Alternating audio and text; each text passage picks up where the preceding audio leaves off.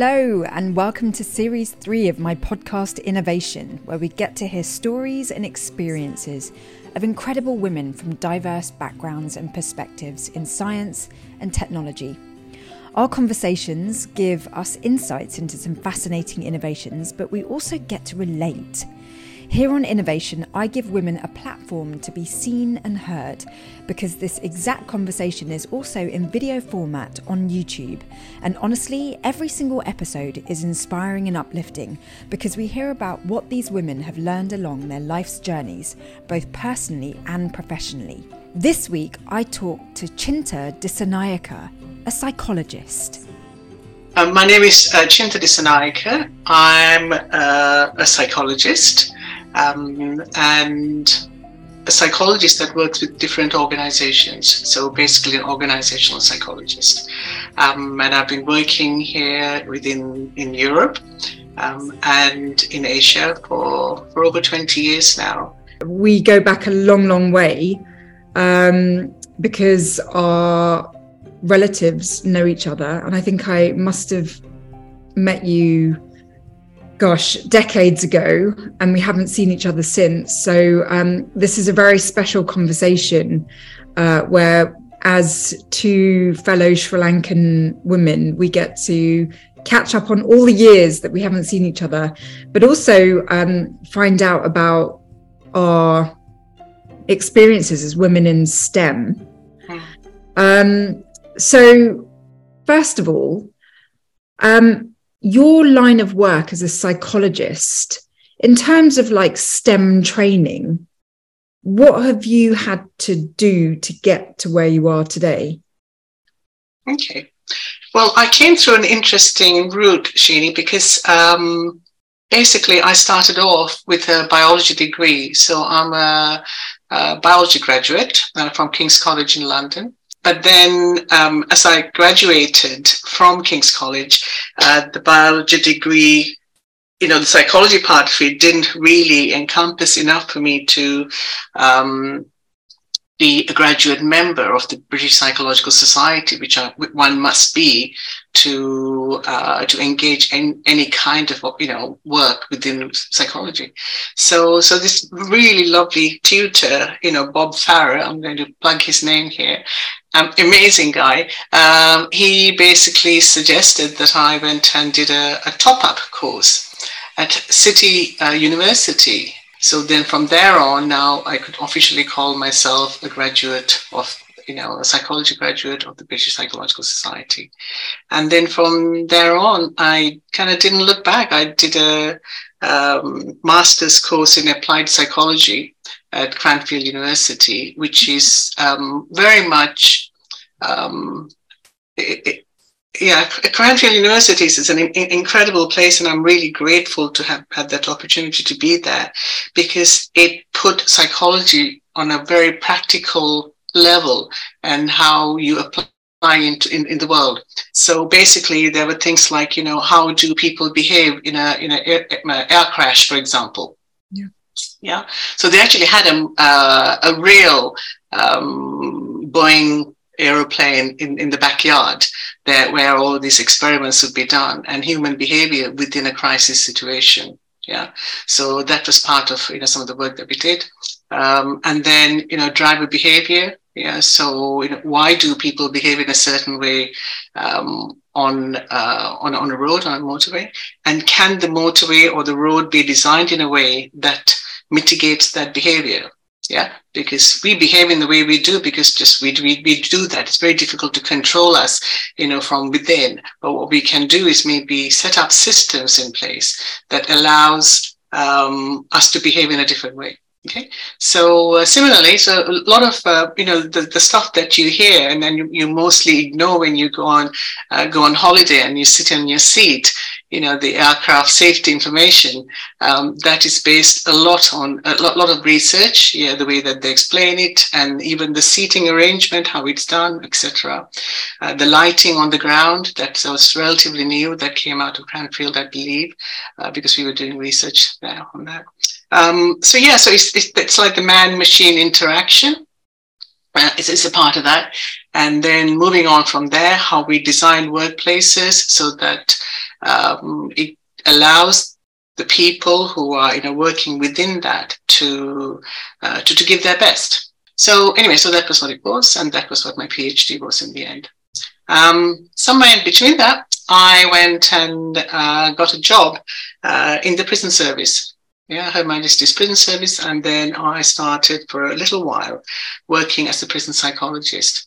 And okay, so academically, I was learning a lot of things in psychology, but in terms of human behavior, human predicament, human, um, you know, what society does to people was actually learned within the prison context. I spent two years there. It was a young offender institute.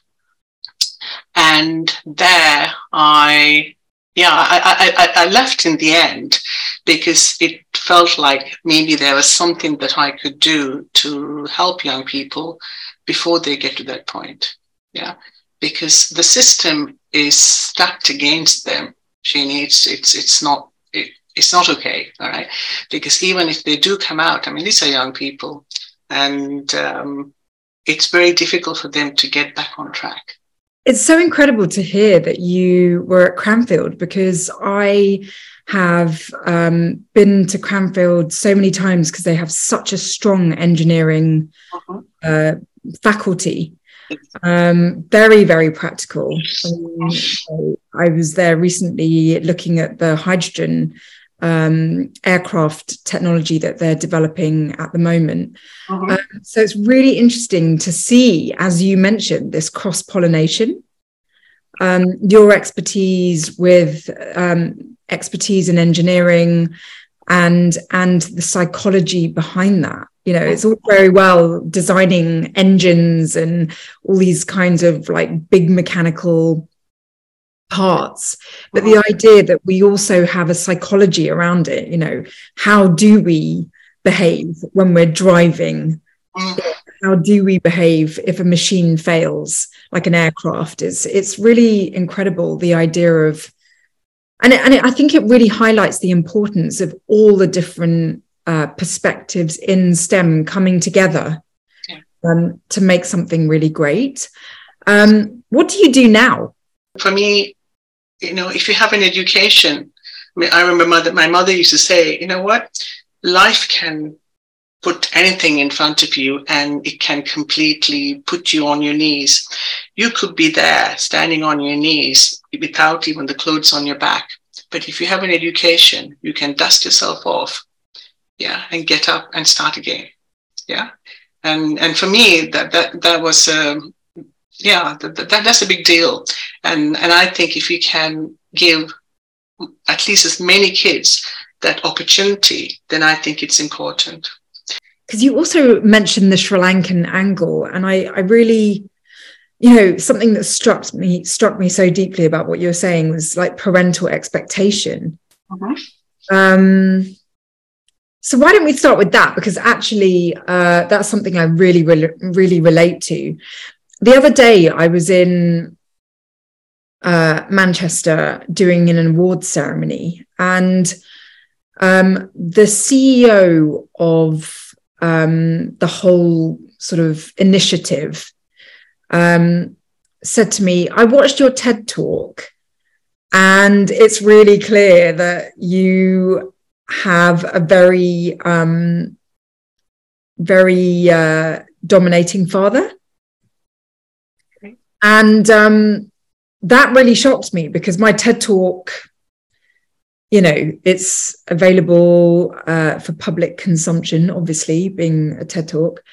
Um, but I never thought that I mentioned my dad in a way that made him look dominating. But that must be a really maybe Sri Lankan thing because, you know, my dad always pushed the importance of engineering. So when you were talking about sort of being on your knees and not um, knowing which way to turn, but education being the one thing that you can really rely on to pull you out of any, you know, compromising situation. That was a message that was really drummed into my head. You know, dad's always talked about the importance of engineering. Um, and uh, the importance of education. Um, for the purpose of this podcast, do you think that um, we are educating our younger generations correctly uh-huh. in the UK? Because I know that we have a Sri Lankan, we have a Sri Lankan sort of like upbringing, um, and education was probably key. I, okay, let's try and keep this simple. How important was education for you growing up? Very important. Same with me. Do you think we are doing education right by our young today in the UK? No. No, simply not. And I think for that, we've got to respect the, the teaching profession for starters, you know, who are at, you know, at, at the top end of all this. Um, I think there's very little respect and investment for teachers because they really are the, the, the people who are turning the little key, yeah, to, to, to help young people discover more about themselves. And I think that is a part of it. How can we change things? Um, I think again, you know, we, we, we go back to to systems, really, isn't it? You know, uh, operating systems. Uh, you know, going back to to, to Cranfield and in how making sure that you know we have a system that's an aeroplane that people can get out of. Yeah, if there was a danger, or you know, whilst they're in there, it's it's comfortable and and and properly designed. So I think it's designing systems that is probably at fault here. Because you know one of the more disappointing things for me really is that you know um, education and health which are very emotive subjects are pulled out by various um, politicians. I mean i don't want to go into politics here because i think it's not not the space for it. But the thing is, you know, people keep changing it all the time, all right, and each one wants to make a difference, you know, in in this way or that way, but without possibly thinking of the long term effect, effect effect of it. Yeah, um, because it's a it's it's a word it's, it's emotive, really, isn't it? Yeah, it's, it's an emotive subject, so people will stop and listen the minute you start talk, talk about schools or uh, health because it, it applies to everyone you know, education if you have young kids and health if you've got older people. So that's 100% of the population. Yeah. Um, when you talked about people knowing their passion, um, that really struck a chord with me as well, because I remember being absolutely um, focused on getting engineering qualifications because that's what my dad had. And I wanted to follow in his footsteps as the eldest daughter. And, um, you know, so I never took my blinkers off. I just went forward trying to get my qualifications in engineering. And then when I popped out of university and I had all these um, impressive qualifications, I had absolutely no clue what my passions were because I was so fo- focused on just getting qualified. And I remember having conversations with people in media, um, like the BBC, and they would ask me questions like, what are your passions? What could we, how can we design a television program around your passions? What is it you want to do in life? And, you know, I qualified at the age of 24, like I was done with my education at 24, but I had no clue about what was truly driving me. And it really put me into a panic because I was like, I have no clue what I want to do with my life, with my brains, with with my skills. I don't even know what my skills are. I just know how to study really well. And it really, really made me panic. Um, and I just wonder whether, in your experience, young people have that same panic that they don't have all the answers to their lifetime plan in their 20s or even in their late teens. Indeed. Yeah. So when I was running those programs, like the first year was finding out about yourself and so on, really, I had to work with the parents as well. Okay. And one of the strict, um, you had to do it in a, in a, in, in a gentle way because I mean, the, the parents are paying me, right? so, so, you can't really annoy them too much, but uh, but but but guiding them gently, you know, into this process, you know, and and asking them to to not over direct the child's free time. Yeah, can you find allow them? So part of the program was to to to discover what is it that I really like. Yeah, go try experimenting with some stuff. So you know, in the group, um, some people will come and tell you about you know what they're doing and so on. So then somebody else said oh i'd like to do that. I'll give that a shot and so on. So it's, it's really important to to not orchestrate our kids free time too much. I know parents who will basically exhaust their kids up until you know it's bedtime and then wonder why these kids are so buzzed and they can't get to sleep you know at night. Um, because it's it's just completely um, you know going from piano to to judo to this to that to that the, the after school activities are there.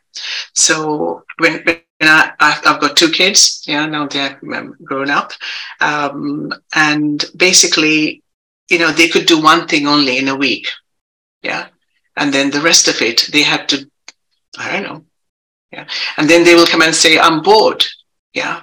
And then but they never say they're bored anymore okay? But anyway they used to say when i'm bored i said and i said oh congratulations darling i say yeah? And i said you know what? You're just on the verge of doing something really interesting. Yeah. So carry on. Yeah. This inability to follow one's true purpose comes out sideways in other ways has that been your experience? Um, yeah, I, I, think so. I, I, think the, the key part of it is um, when kids do the stuff, you know, in this, I, I like the, the, the beautiful imagery of the unfurling of yourself. Okay. Um, when when they're doing that, it doesn't mean that they are not going to do what it is that they might end up doing in the end. Okay, but they get the confidence to do that. Yes. Yeah. Um, and then that's the difference because, you know, by trying and failing on things is where we learn. We don't really learn from our successes, to be honest, right? We learn from the things that we don't quite succeed. It's not even a failure. I, I hate to uh, to label it as being a failure.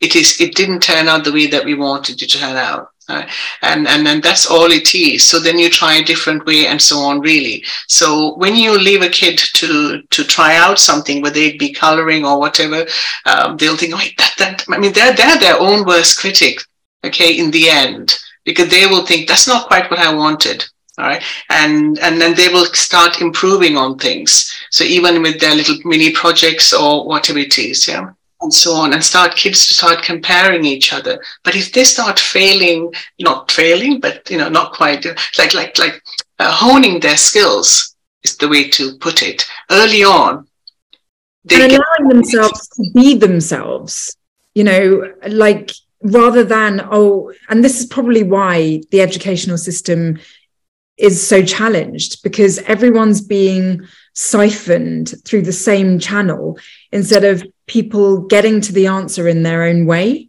Yes.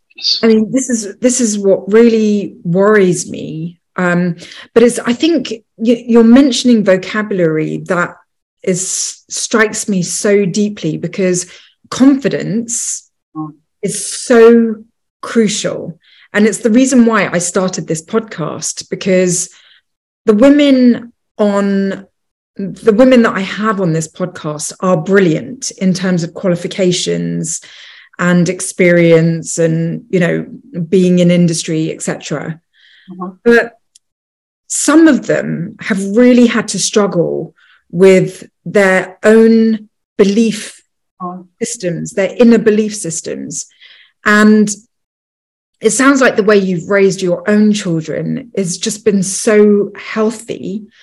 And it it you know I, I i just i'm so drawn to the way parents raise their children because it's not just about going to the best universities or getting the best qualifications which can often be the motivation behind um, parents who are underrepresented themselves.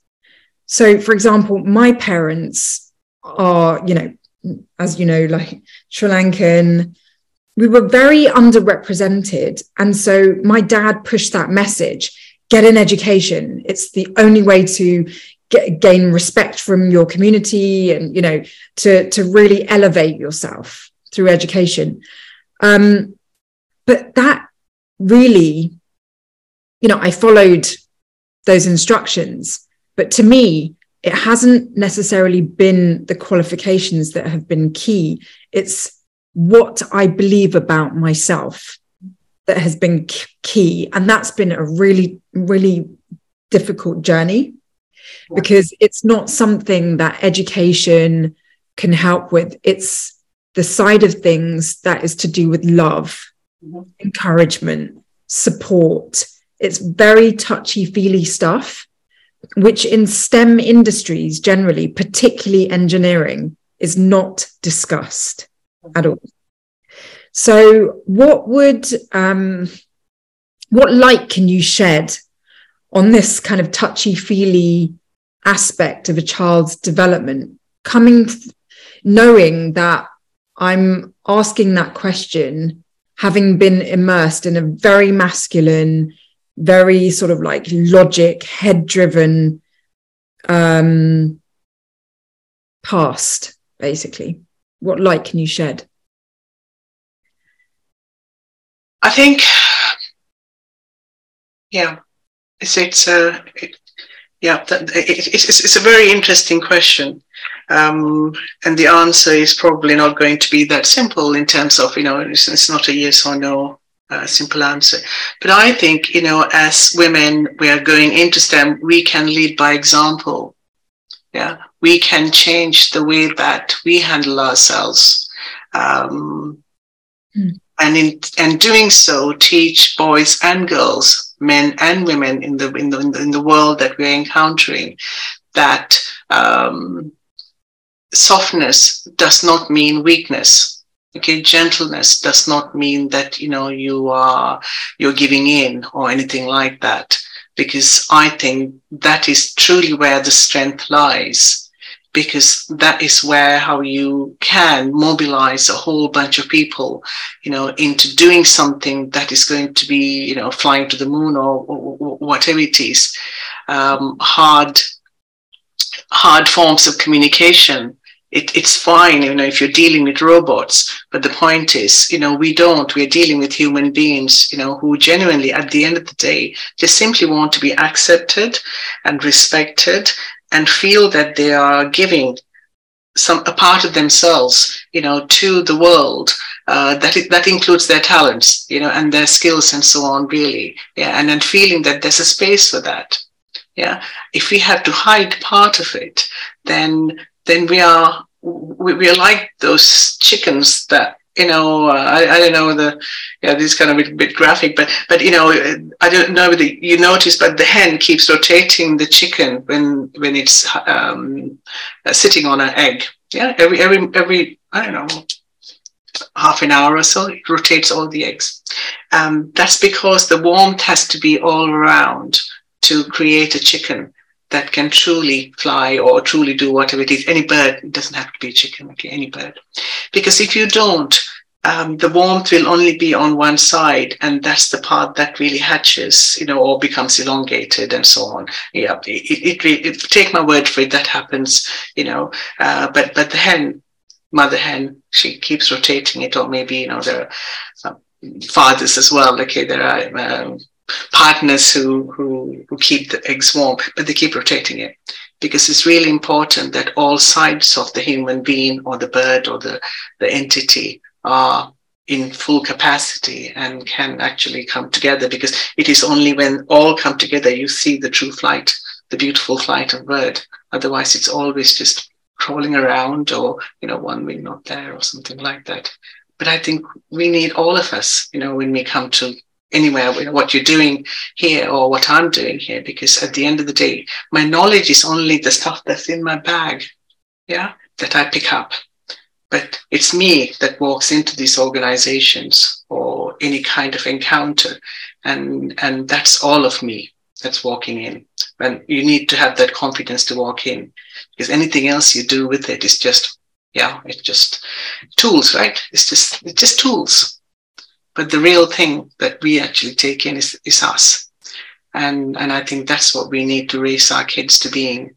And some school systems are doing that. You know there are some amazing places that allow that. And i think we must acknowledge that too and possibly learn from it so that we can extend into other places too but uh, but yeah bring our whole selves in i mean i know there's a lot talked about that but i think it's really important because it's you and i that walk in that people will listen to and anything else is just the knowledge and the tools that we can bring in to make sense of things that's about it well, Chinta, I feel like uh, our conversation has really kind of projected into so many fundamental areas of life. You talked about education, you talked about Cranfield University, which really is uh, such a key place for engineering, flight, aviation, aerospace. Um, you talked about the prison service. You talked about youth. You talked about women. You talked about parenthood. You've just covered so much ground, confidence being such a key part of all of that. And even though this conversation has like satellited into various different areas, I feel like there's just been such a massive common theme, which is the importance of knowing oneself and and and and and really making sure that you apply all of your dimensions to whatever it is that you're doing and you help people to do that and i feel like i didn't even realize but i'm trying to do that too in my own way and we're doing this in like very separate spheres but yet you know, it does all need to come together, and it has done in this conversation, even though I wish I could chat to you for several more hours. And I hope that we do off camera. Um, but it's just been such, uh, so enlightening to be able to speak to you today. And if anyone wants more information about what you do or to see, you know, more of your work, where would they go? Uh, they can go to my website. Um, yeah, it's uh, oxfordpsychometrics.com, www. Maybe we can attach it somewhere at the bottom of the podcast or something. Um, yeah, so that's that's where yeah, and my email address is there. Reach out anytime. Seriously, Shini, you're doing a grand job in in yeah, giving us a voice really and helping us to to express it in, in, in a wonderful way that you you clearly got a huge talent for. So thank you. Thanks for listening, and please do subscribe to this podcast and maybe even rate and review it if you can. The more ratings and reviews, then the more interest from those trusty algorithms, which could help to increase the reach of this show. And you can watch the video recording of this conversation on YouTube on my new series called Esteemed. It's all about self discovery, self evolution, and inclusivity on innovation. Let's all strive to be the best versions of ourselves and celebrate others being themselves too. As always, be kind and loving, and I wish you all a great week.